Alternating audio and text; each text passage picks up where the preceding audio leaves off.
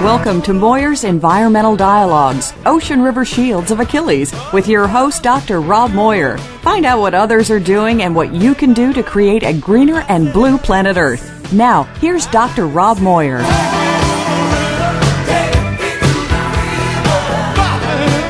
Hi, my guest today is Charlotte McDevitt. She's Executive Director of Green VI, and we're going to be talking about working toward a greener and healthier British Virgin Islands, demonstrating the benefits of sustainable living with clean, renewable energy. Hello, Charlotte. Hi, Rob. How are you doing? Excellent. So, how is life in Tortola? It's good. It's hot. Yeah.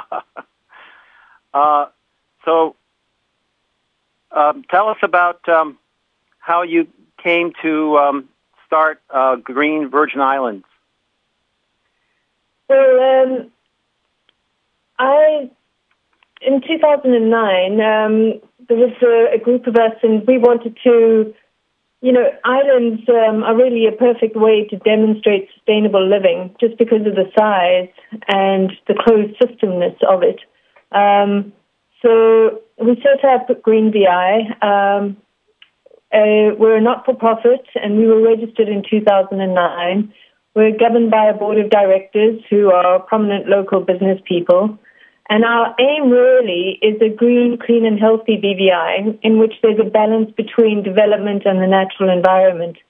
Because I think um, when you live on a small piece of land, and our island is really small, the main island of the um, British Virgin Islands is Tortola, and it takes about an hour to drive from one side to the other um, I think that's when you realize how you really need to look after what you have.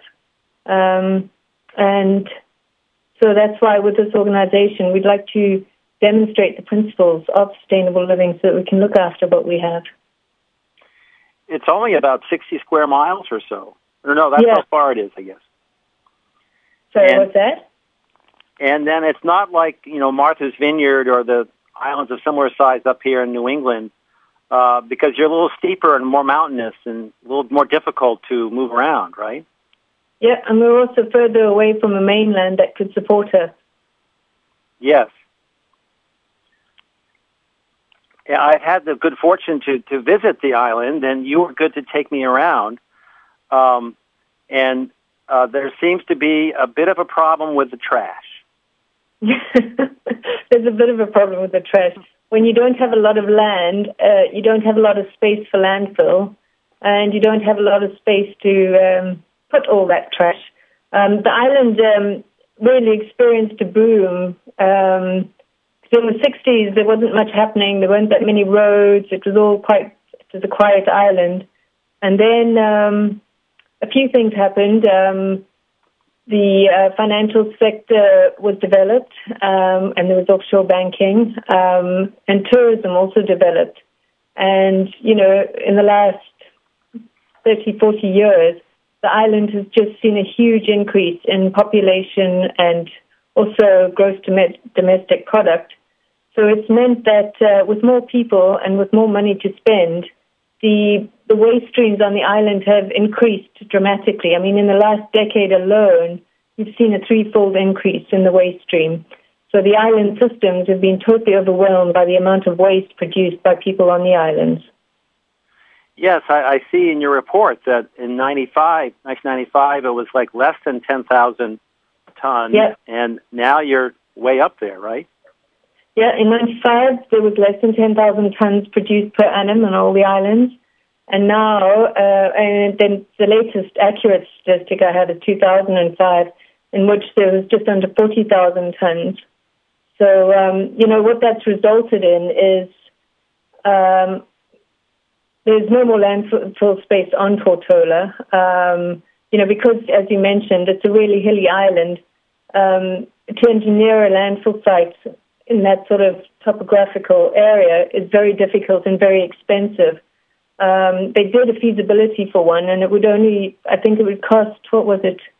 Uh, it would cost twelve million dollars and only be be able to be used for five years.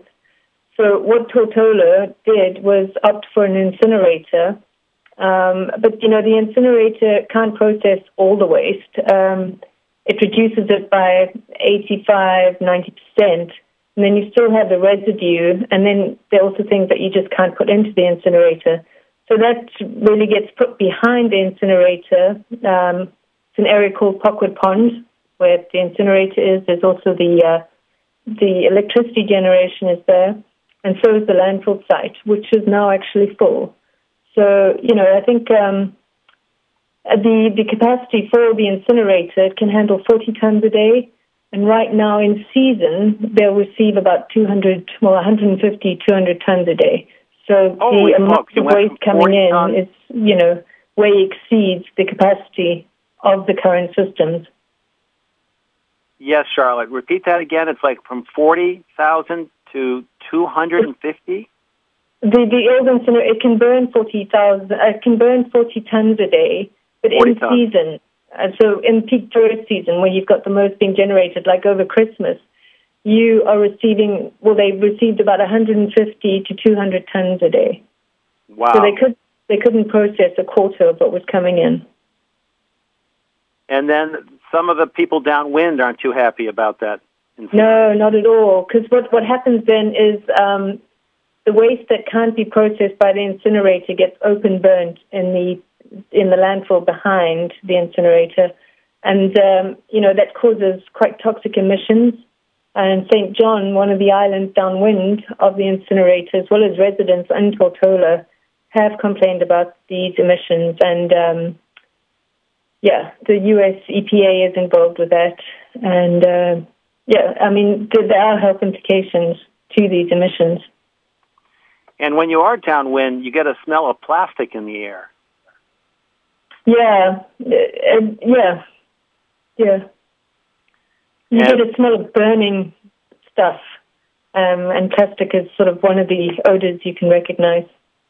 Because the island has no other way of dealing with plastics. Uh, no, not right now, no. And there's a difference between incinerating it and open burning it as well. Well, yes, but the incinerator doesn't really have all the scrubbers we'd like it to have, does it? Uh, it doesn't actually have any, but um, the uh, there is a new incinerator that's been constructed, and um, I've been told that that one certainly does have the scrubber systems necessary. And the Oh, new incinerator that's been um, installed, um, it should be online shortly, and that can process 100 tons a day, and um, that should significantly reduce the um, the open burning emissions. So then when it's busy, they'll run two incinerators, but they can stop the open burning? That is the plan, yes. Yes. Yeah. I was interested to see in your um, report that the amount of waste went up and up and up, and then after 2011, it uh, after 9/11, it uh, went down for a couple of years, and now it's even higher. But uh, it was in- remarkable. You were saying, why did it go down like that? Uh, it's quite simple. There were less um, Americans traveling during that time um, after that event, and uh, less tourists mean less waste being generated on the island. But it is. It's really interesting to see it in a graph and to see the you know the real impact. Yeah, because we just assume everyone goes about their own business, and the amount of waste is a direct reflection on the number of people. But apparently, um, tourists, as you said, generate more waste, and yet the history of the British Virgin Islands and Tortola as a sailing capital of the world and as the kind of gateway to the Caribbean when you're coming across the Atlantic is, you know, people pull up with all this trash and you don't want to see it thrown off their ships onto into your mangrove swamps and onto your beaches. So Tortola is so good to take the trash, and then you're stuck with a problem. Yeah, yeah. And they used to um, they used to accept uh, cruise ship waste as well, but that doesn't happen anymore. And hopefully, the cruise ships aren't just dumping it in the harbor. They're not. No, um, we don't. Uh, th- what they're required to do now is to have onboard incinerators. So they're supposed Well, to process their own waste on board. because that's been an issue here in the states is to enforce a five mile or a three mile buffer before they could dump their waste into the ocean and had to go off shore a few miles or something. Much better to have them burn it. It doesn't mean that it disappears. I, I just I don't know. There has to be a better way. And so, um, so you've got this uh, greenvi.org up and running, and yes. um, and and what are some of the um, signature parts of this uh, nonprofit organization? Sorry, some like, of the signature. Yeah, what's happening in Cane Garden Bay there? Oh, okay. So let me. One of the, um, you know, when I was busy doing my research um, into waste management in the BVI, one of Yeah. the things that I found out was that uh, glass waste causes a real problem in the incineration process.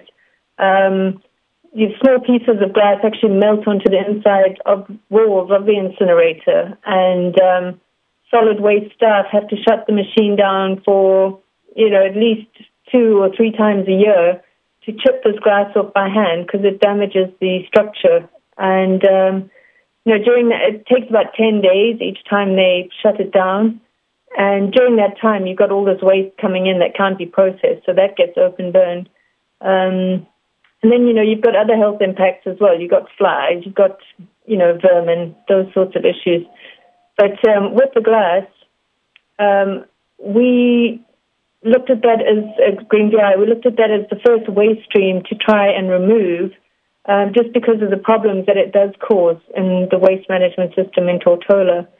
So we've set up a demonstration project. It's, it's certainly not um, a cure for all the glass waste in Tortola. It's it's just to demonstrate the concept of turning waste into a resource. So we've set up a glass studio that's based on a project in Maho in St. John. And really what we do is we take the glass bottles from the restaurants in the area, we melt them down, we have a glass blower who's training uh, the three local apprentices how the art of blowing glass. Um, so right now, um, so it's all made out of recycled glass. It's a full skills transfer. Um, the glass blower has taught the apprentices how to build the equipment, and so right now they're learning how to blow glass. Um, That is phenomenal. So you have the um, the glass furnace set up, and you're able to melt down the clear glass and maybe some colored glass and blow it right into um, art. yeah, into art. We're making some beautiful pieces. Um, someone's going to help us on our website to do a um, an online catalog of all our products. Um, the nice thing about the products is that you know if you buy them, all the proceeds go towards Green VI, so that we can keep doing other work on the island. Um, but they're helping us set up a, an online shopping cart so that uh, you could see all our our wares. You know, we're making things right now that range from glasses to ornaments to really nice decanters with a BVI logo. Everything's got a BVI stamp on it, so it's handmade in the British Virgin Islands, and um, it's just a really fun, you know, aspect. We've had oh, we've had hundreds of school kids come through the studio, and you know, it's an aspect I really like. They they get to see something that they usually throw away get converted into something that's really beautiful, and. Um, you know, we've had, we're going to start doing corporate groups now as well. Um, so there's a big educational aspect where people can actually see a principle in being demonstrated. We're going to come right back after this break for more from Charlotte McDevitt.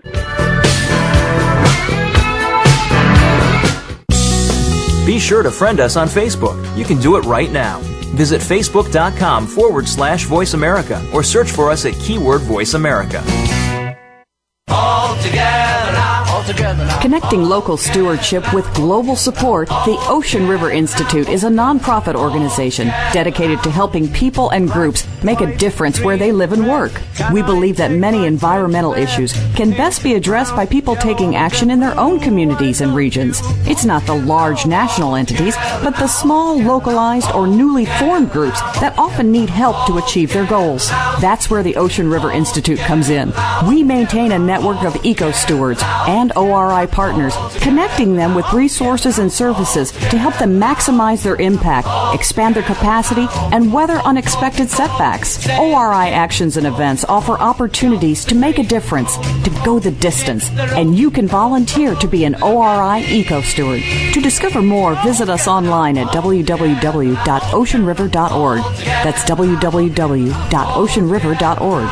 The Ocean River Institute is a 501c3 nonprofit organization dedicated to helping people and groups make a difference where they live and work through environmental stewardship and science.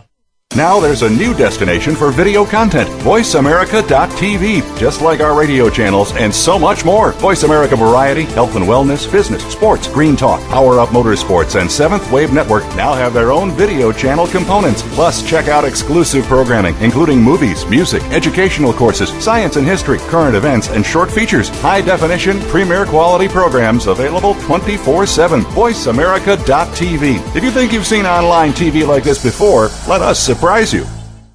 This is the Voice America Green Living Channel. Spread the green.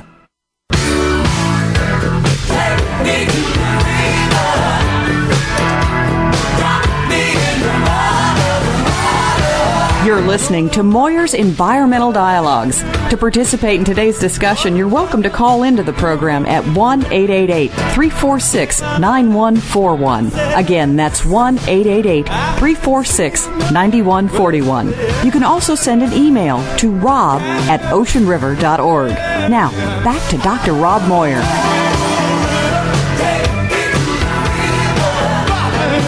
Hi, we're back and we're talking with Charlotte McDevitt, and she's the executive director of Green Virgin Islands, greenvi.org. And uh, Charlotte, you were telling us about uh, opening a glass, what do you call it, a glass factory, I guess, where uh, glass people studio. are. Go ahead. Yeah, it's a glass studio. It's a really small operation. It's 20 foot by 20 foot or 25 foot by 25 foot. Uh, you know, some people go there expecting a factory, and it's not. It's really small, and it's tucked away in a corner in Cane Garden Bay, um, just opposite Myett's, and um, uh, yeah, it's it's quite indiscreet, tucked away in the palm trees.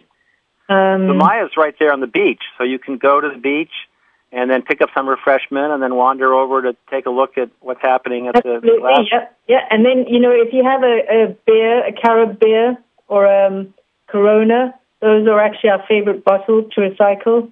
Um, so they they would whatever beer you're having would end up in the recycling bin, and it would come over to our studio. So you like the clear glass.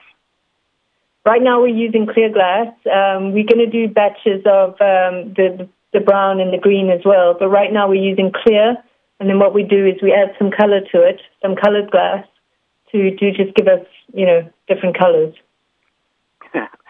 I, I like the um, animal life that that's being made at the studio there, particularly the turtles. I find very attractive and endearing. Yeah, the turtles are great. The, you know, the the glass blower and the glass team are really coming up with different designs all the time. They've made a really nice dolphin as well. They make starfish, um, and they've also done like goblets, wine goblets with a seahorse, you know, as part of the handle. So there's some really nice things that they're coming up with.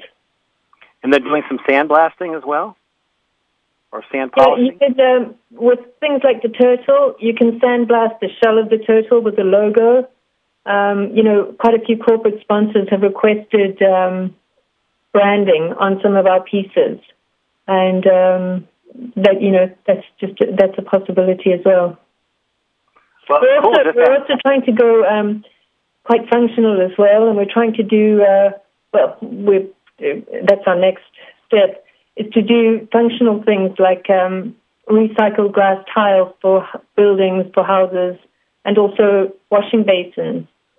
Um, so you know we'll just keep developing different products. yes, those are quite big. A washing basin is quite a large glass sculpture. Yeah, yeah. And light fittings. We're also going to start looking at light fittings too. It is fun to have a turtle, and remember that in buying the turtle, you help to save uh, Tortola to help it be a greener place. That's right, because all the proceeds go straight back into the organization so we can run more projects. And they're using glass that didn't get thrown into the incinerator and then stuck on the walls, and some poor guy didn't have to go in there and chip it off the wall to the incinerator. That's right. That's right. Um, so, um, yes. That's got to be about the worst job in the world, having to go inside of an incinerator with what a hammer and chisel and just bang away at glass stuff that's stuck on the wall. Yep. And you know you're also directly exposed to really toxic um, incinerator ash that's full of you know heavy metals and things that you just don't really want near you. They are Yeah, the, the solid waste workers are required to wear um, you know safety equipment, um, but they don't always. Wow. Wow, so quick, buy more glass from Green VI, which stands for Virgin Islands. So it's greenvi.org. And if you go to the um, Charlotte's website, you can see a short video about them uh, working in the uh, glass studio. And um, what else are your plans for glass on on uh, Tortola? We're also on our website. What we'd like to do is totally remove all the glass from the waste stream. We, we actually we want to be looking at all the waste streams, but we began with glass because of the problems that it causes in the incinerator. Also, just that it's just such a wonderful material, and there's so many uses for it. So, um, one of the things that we've done, and you can also see a video clip on our website, is we took uh, about 20 cubic yards of bottles and um, we crushed them. And we did this in partnership with the local recycler as well as uh, Tortola Concrete, one of the concrete companies.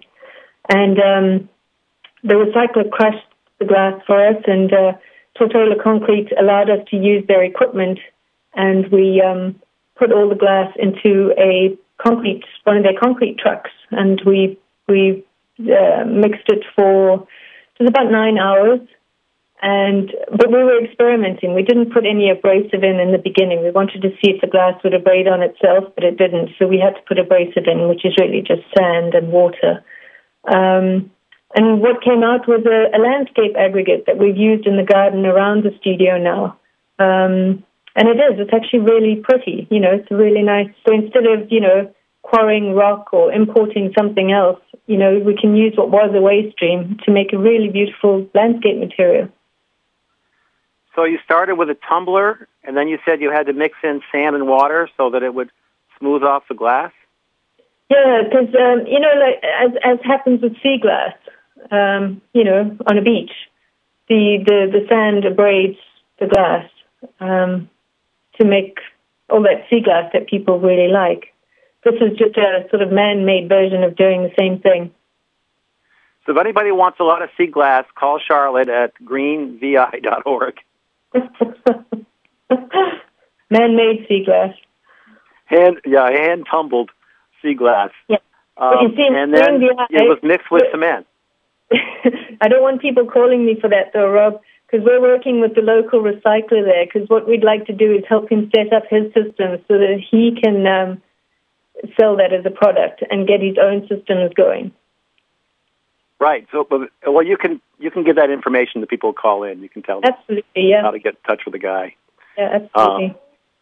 And and then you were saying that the cement company helped you by providing at no expense to you cement that was mixed in with uh, crushed and tumbled glass, and so you created an aggregate. That now, how would I use this aggregate?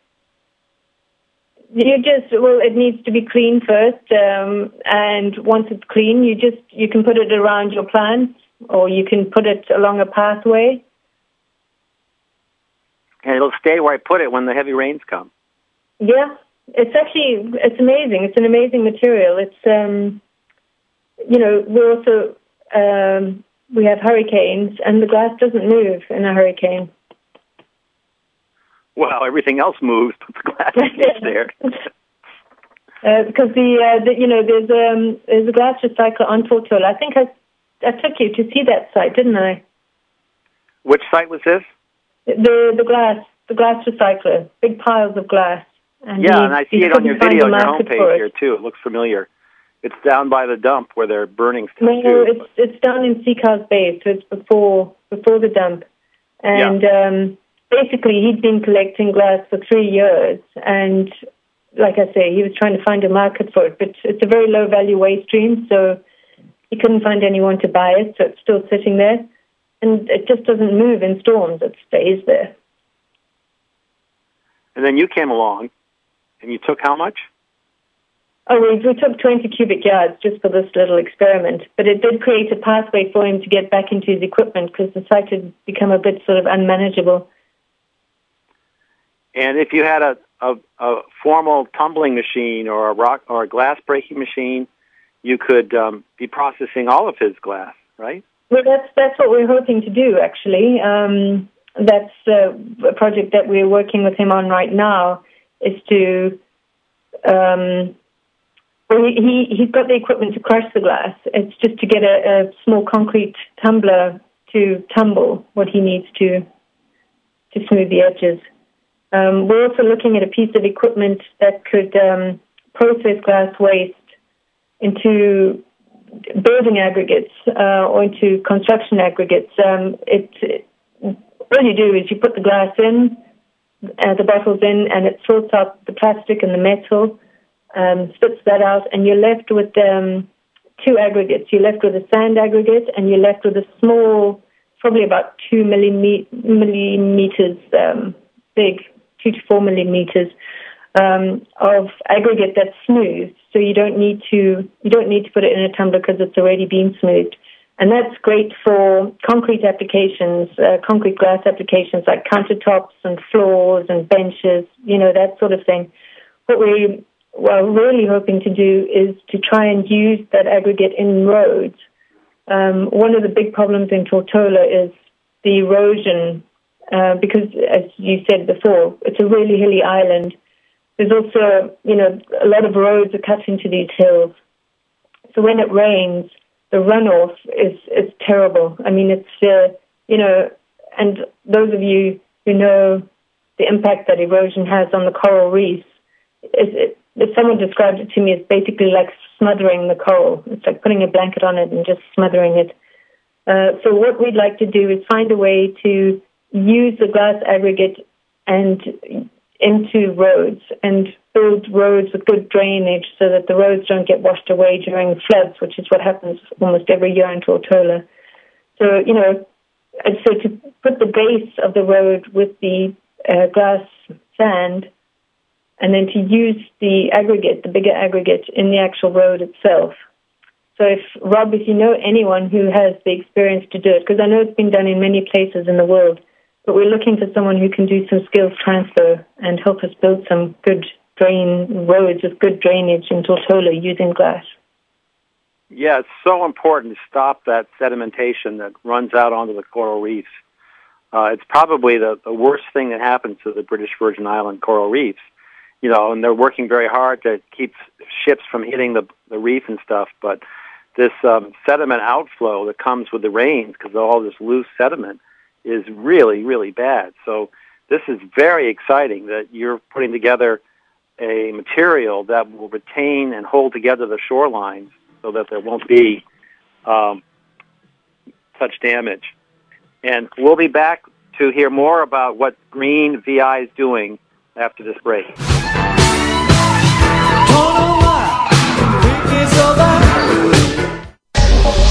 Get the news on our shows and other happenings by following us on Twitter. Find us at VoiceAmericaTRN or twitter.com forward slash VoiceAmericaTRN.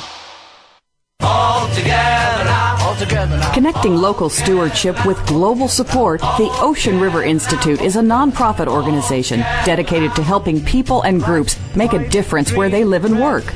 We believe that many environmental issues can best be addressed by people taking action in their own communities and regions. It's not the large national entities, but the small, localized, or newly formed groups that often need help to achieve their goals. That's where the Ocean River Institute comes in. We maintain a network of eco stewards and ORI partners, connecting them with resources and services to help them maximize their impact, expand their capacity, and weather unexpected setbacks. ORI actions and events offer opportunities to make a difference, to go the distance, and you can volunteer to be an ORI Eco Steward. To discover more, visit us online at www.oceanriver.org. That's www.oceanriver.org. The Ocean River Institute is a 501c3 nonprofit organization dedicated to helping people and groups make a difference where they live and work through environmental stewardship and science. Have you friended us on Facebook yet? Why not? Just go to facebook.com forward slash voice America or search for the keywords voice America. Once you are part of our Facebook network, you'll receive daily messages about what's happening with our shows, this week's featured guests, and new happenings of the Voice America Talk Radio Network. And you can add your voice to the always active discussions on our wall. Just go to facebook.com forward slash voice America or search for voice America. This is the Voice America Green Living Channel. Spread the green.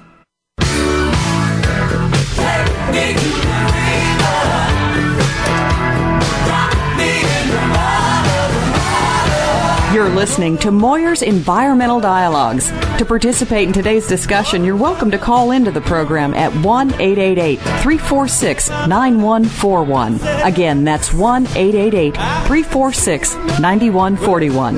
You can also send an email to rob at oceanriver.org.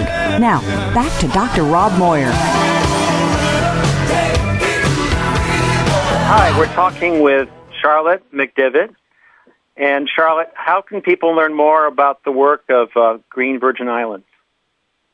Um, they can go onto our website, Rob, at uh, greenvi.org. And um, our website is being updated, but uh, so just keep checking back. Great. And before the break, you were talking about uh, mixing glass with concrete, and it sounded like we were getting to solving two problems with one solution. Yeah, if we can uh, get it right. Well, we're, we're trying to access funding right now for this equipment that we would need to process the glass waste into these aggregates. And if we can um, get the skills to put this into roads, we'll be solving a waste problem, you know, getting all the glass waste out of the waste stream because it would use huge amounts. Um, and we'd be reducing erosion on the island. That's phenomenal. You would you, not only are you recycling and reusing, but you are solving a really critical bad problem to the coral reefs of uh, around the British Virgin Islands, which is the outwash of sediment that smothers the reefs. And by creating this aggregate that's going to hold together the shoreline, basic or the road, the cutaways, um, mm-hmm. that's just very exciting news. Yeah, wish us luck. So, so you, you explained you started with glass because of um, the difficulties that glass was causing in the incineration process. Um, and I understand you've also looking at uh, recycling or minimizing the waste stream of other elements like um, aluminium. Yeah, we're glass is the first waste stream. The next one we're looking at is aluminium, and again we're trying to access funding for that. Um, the glass, if you look at the waste stream analysis, glass is about um, glass is about Oh, sorry. Um, it's about 12% of the waste stream, and aluminium is probably about the same, about 10%. Um, so, yeah, that's the next waste stream we'd like to look at eliminating. And that's probably one of your more viable waste streams. You know, that would be um, shipped off to the States or Puerto Rico perhaps for processing. Because there's a market for that. Yes, I mean that's so that's one of it's one of the more feasible waste streams on the islands. Um, the problem with recycling on the islands is that um, the you know it, the expense of of shipping recyclables off for the amount that you have. Um, it, it would have to be a highly subsidized system. The the aluminium comes close to covering the costs. And what kinds of things? How do we generate aluminum trash? Oh, through beers, drinks, you know. Oh, all um, the tin cans that we're yeah. drinking out of and stuff. Yeah, and you must and, remember um, on boats they prefer cans to bottles just because of breakage. Yes. So, um, you know, the, you've seen a big increase in, in cans being imported as opposed to glass. Yes, and and so, um, do, does Tortola separate that in the garbage pickup, or does this happen at the dump, or what's going to happen here? Well, we're busy um, developing the business plan right now, and what we do is is base it on a partnership model where a non-profit, government, and business would work together, and we'd all subsidize the system. So um, Green VI would access funding for the equipment, and we would also do the skills transfer to equip the local recyclers in their processes. Solid Waste have agreed to do the collection of the cans, and um, and then local businesses would also help support and fund the system. Uh, we would have recycling bins at um, all the marinas, restaurants, hotels, and all the schools. And those would be the central collection points for the island. What we can do by doing it that way, you can run really nice education programs about recycling and about waste reduction through those networks as well. Yes. Yeah. And then the equipment is for moving it, or do you need equipment for compressing it? No, for baling it, yeah. Yeah, and baling it. Baling it, yeah. But as I said, solid waste would do the collection of the recyclable. So they would collect it, bring it to the central point where the recycler is, and the recycler would bale it and ship it off. Bravo! Get rid of that stuff. Yeah. We're just accessing funding and do, we're working out details. But it, you know, that's what the basic plan is right now. And then um, uh, you're also making some initiatives with composting. That the, there are another two projects ahead of that, and then that one will be the next one. Um, so maybe I should go on those. to the project that we're doing right now, and then I'll go into the composting. Because the com, yeah, the the other projects that we're running right now are um, we're running a clean energy campaign, and uh, if you go onto our website greenvi.org, uh, we've we've put up an online petition to um, petition government for clean energy for the BVI. Because right now it's illegal to have wind or any renewable energy, solar, as your main source of power, uh, whether you're a business or a resident. And um, It's illegal. Wow. it's illegal, yeah. And this is old legislation from the 70s um, that that restricts the use of renewable energies. So what we're doing is we're petitioning government saying we'd like them to, um, you know, remove this and you know make it feasible for renewable energies to exist in in the BVI. You know, we're blessed with abundant sunshine and and trade winds. It's it's a no-brainer to use those as our energy sources. Well, I've talked to landowners who, you know, are anxious to put up, you know, solar panels or uh, maybe wind, and and yet there's no way they can get any help with their electric bills from doing that. Also, this, it's illegal for them to Yeah, that's what I mean. It's illegal. Yeah. So, um, so what's being so? How's that going to be addressed? Well, we we've actually um, we we've been working with the local law, law firm Harneys, and they've actually amended the legislation that currently bans um, renewable. And um, what we we're hoping to do is take the petition form and the amended legislation to politicians because this is an election year, and to say to them, you know, people want renewable energy, and um, this is how you can amend this legislation, and and then for government to work on, you know, a strategy for renewable energy for the BVI for the future.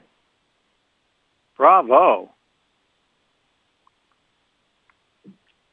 No, so please sign the petition.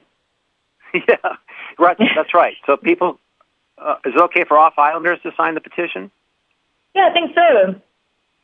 Yeah, because you're a tourist economy, so it's good to know what the tourists like. Yeah.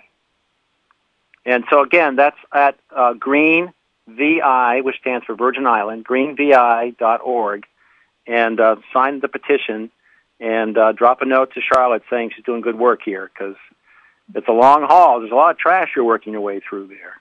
It's a long haul, but uh, those of us in the field, that's what we get to do.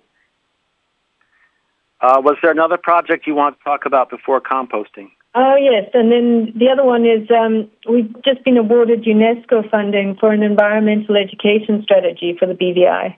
Um, what we found is that in the schools, well, in the BVI in general, there's not much awareness about some of the environmental issues.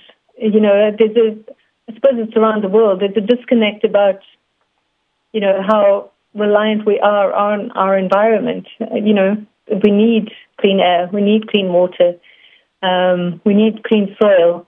And um, so, really, what this environmental education strategy is all about is to develop sectoral policies um, for everyone in the BVI. So it ranges from schools to churches to government to, you know, business, um, you know, all the sectors, tourism, and it's to, to create a strategy on how we're going to educate people in those sectors on the environment. And we're using a framework called the Natural Step, which is um, it's actually it's a um, the scientific framework on sustainability that was based that was developed in Sweden, and um, and what it does is, is it explains to people why sustainability is important.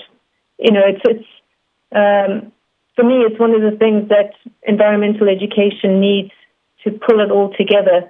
It's almost like an umbrella. It says this is what we're doing as a species, and you know, what can you do about it? And it's a, it's a really empowering workshop. Um, and what it does is it leaves one with a sense of, well, now I can do something. And, you know, so we want to take this thinking, because through this um, training that we want to bring in, because it's a train the trainer process. So someone would come from Canada and train 15 people in the BVI. And these 15 people would work with Conservation and Fisheries, who the lead um, agency for environmental education.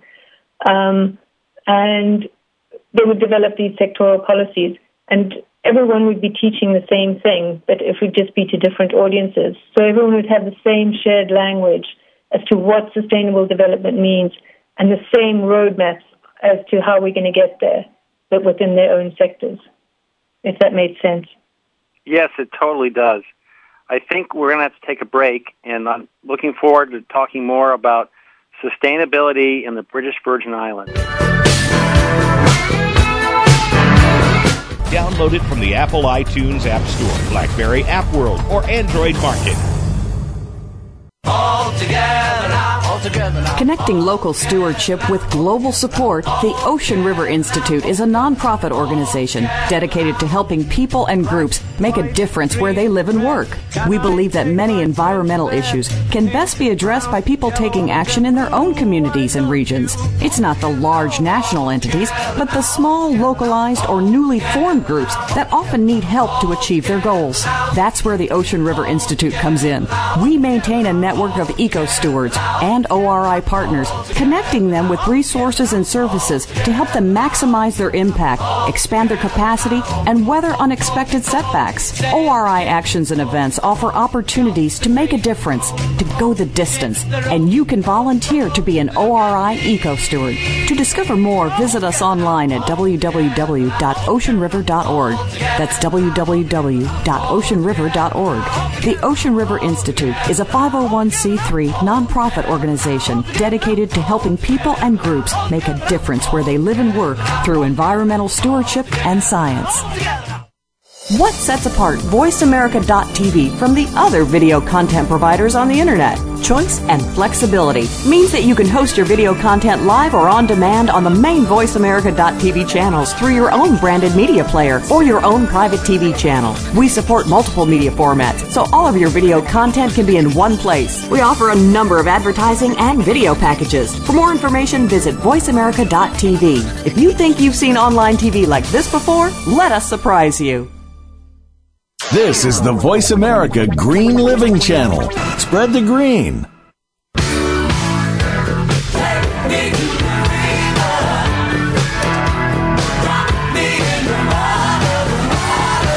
You're listening to Moir's Environmental Dialogues.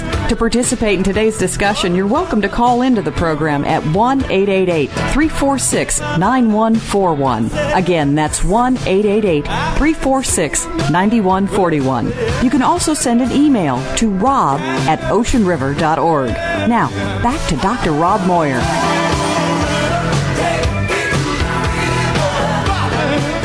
Hi, we're talking with Charlotte McDevitt, Executive Director of greenvi.org. And Charlotte's telling us about how they've been awarded UNESCO funding for an environmental education strategy uh, around sustainability. And I define sustainability as living with the smallest possible pollution and carbon footprint. So the way we can all live together sustainably is to minimize our impacts, our negative impacts on the environment. And of course, Charlotte's excelling in that. She's been telling us about how they're recycling glass and also solving a problem of sediment washing onto the reefs by holding the land back with a glass concrete aggregate. She told us about uh, getting together recycling efforts for aluminum and um, and also the clean energy issues there, where they it's difficult to um, hook up a, um, a clean energy generator like wind or, or solar uh, because of the current regulations, and so there needs to be a change by the politicians to enable the landowners of Tortola to uh, install um, clean energy production for their local usage. And then sustainability. So tell us a little more about the um, environmental education strategy that you're working on. Well, really, um, you know, as I mentioned, it's just it's there to to to understand what sustainable development means, so that you know Tortola can or the BVI can you know I think there are a lot of lessons that we can learn from the the elders there because a lot of the older generation who still live on the islands, you know, were really good at fending for themselves. They grew their own food in their, their kitchen garden. They um, everyone's got cisterns there, so we all catch our own rainwater. Um, and I think that the, just with all the options that we have today, sustainable living is a lot easier than we think. And, you know, I think it creates a lot of these win-win situations like we've been discussing, where you solve one problem and you get all these benefits.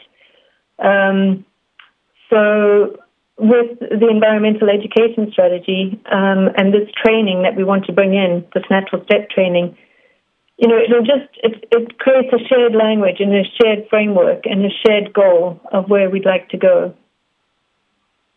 It really sounds win-win situations where you can live um, with less harmful food and less harmful um, pollutants around you, and also um, more modestly. You don't need as much money um, because systems are more efficient or something.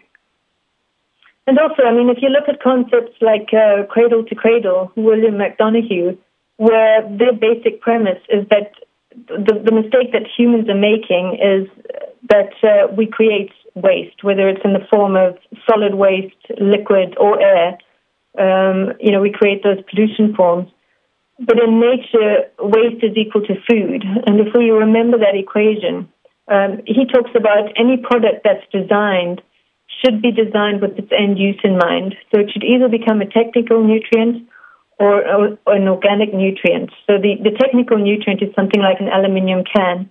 That should be recycled to become another can. Um, an organic nutrient would be something like um, biodegradable containers, you know, which is something else that um, GreenTech has brought into, introduced into the British Virgin Islands, where instead of using polystyrene cups and um, containers, you use biodegradable containers. So then at least it can be composted and it doesn't become a waste stream. And I think you know, the closer challenge. we get to that equation, waste is equal to food, and the more we live that, the closer we become, we get to sustainable living. Yes, absolutely. And I've talked to the you know the bartenders and people on the island, and it's really difficult for them to move away from styrofoam cups because it's inexpensive. It's a good insulation. How are they uh, changing that equation? Well, um, you know, it's a it's it's all a work in process. Um, so there are some places who, even like the Spring Regatta and uh, the BVI Boat Show, they always make sure that they use biodegradable products at their functions. And there are certain um, companies in the BVI who have switched to the biodegradable containers. Um, so, you know, one step at a time. Yeah, it has to be accessible, and then there's public pressure to, to have um, drinks in uh, re- recyclable or compostable materials. Yeah, congratulations. Also, it's also just to realize the impact of those those um, plastic products. I mean, uh, polystyrene is not recyclable at all. And when it's burnt, especially with the open burning, it creates horrible toxins. So, you know, the, the, it's not worth it. Um, it's better to get it out of the waste stream. Also, it becomes litter items, which the biodegradable containers wouldn't do. Um, and, um, you know, that's ingested by the sea life. Um, and also, when hot food is put into these plastic containers, you know, some of those chemicals leach into the food or the drink that you're drinking or eating. So, uh, you know, it's, it's one of those things that I'm, I'm hoping when the government develops a solid waste management plan that they find fiscal tools to tax those products um, and to make the biodegradable products, you know, more accessible. I'm not saying that biodegradable products are the answer to everything because you essentially what you're doing is you're using a food source to create a packaging, but um, on a small island setting where we can't process any of that plastic waste, and you know, it's probably one of the better options. Well, your whole approach has been systemic and systems thinking. You know, thinking holistically about how can we, you know, minimize the impacts of our our way of living. So um, you know, so yes, uh, you want to encourage people to to use one kind of container, uh, and you also want to educate them about how it's better for their health and and so on. Um, we need you know lots of incentives. Yeah. Um, it's been just phenomenal that you could take the time to, uh, from your busy work, to uh, tell us about uh, the work of Green VI. And um, uh, can you tell us again the kind of overall vision for um, Green VI with the last minutes we have remaining? Yeah, well, really what we're working towards is a greener, cleaner, and healthier BVI. Um, you know, um, as they talk about in sustainability, it's uh, it's the environment, it's people, and it's economics, and it's all bound together. Um, you know, so yes, yeah. And you wanted to recognize some of your supporters. Ah, yes. Um, you know, this project, our first project, which is supposed to be our main fundraiser so we can keep on doing more projects, has been really well supported by um, the Overseas Territory Environmental Program. They were our big funders for our glass studio, um, and that's London funding that comes through to the British Virgin Islands.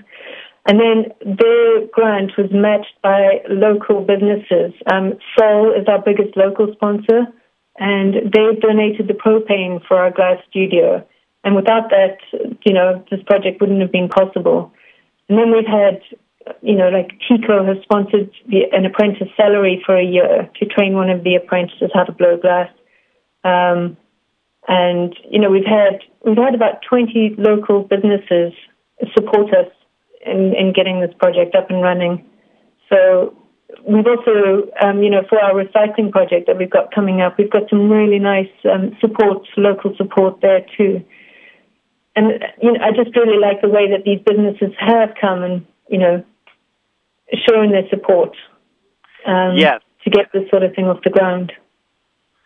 Again, you know, please visit greenvi.org, and you can click on the growing list of sponsors under um, I guess it's under sponsors, yeah, and partners. Yes, it's uh, under sponsors and partners, and also on our video clip for our glass studio, we list all our sponsors there, who and we show who sponsored what to make it possible.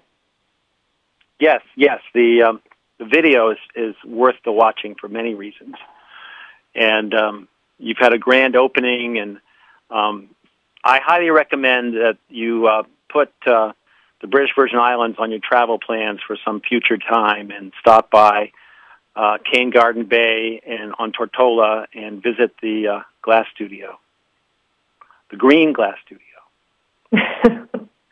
well, Rob, thanks very much for having us. It's been a pleasure talking to you. Thank you for all your good work. And, and thanks everyone for listening to Moir's Environmental Dialogues. Until next time, take care and be sustainable. Thanks again for joining us this week on Moir's Environmental Dialogues. Please tune in for more with Dr. Rob Moir next Wednesday at 9 a.m. Pacific Time, noon Eastern Time on the Green Living Channel. We'll talk again then.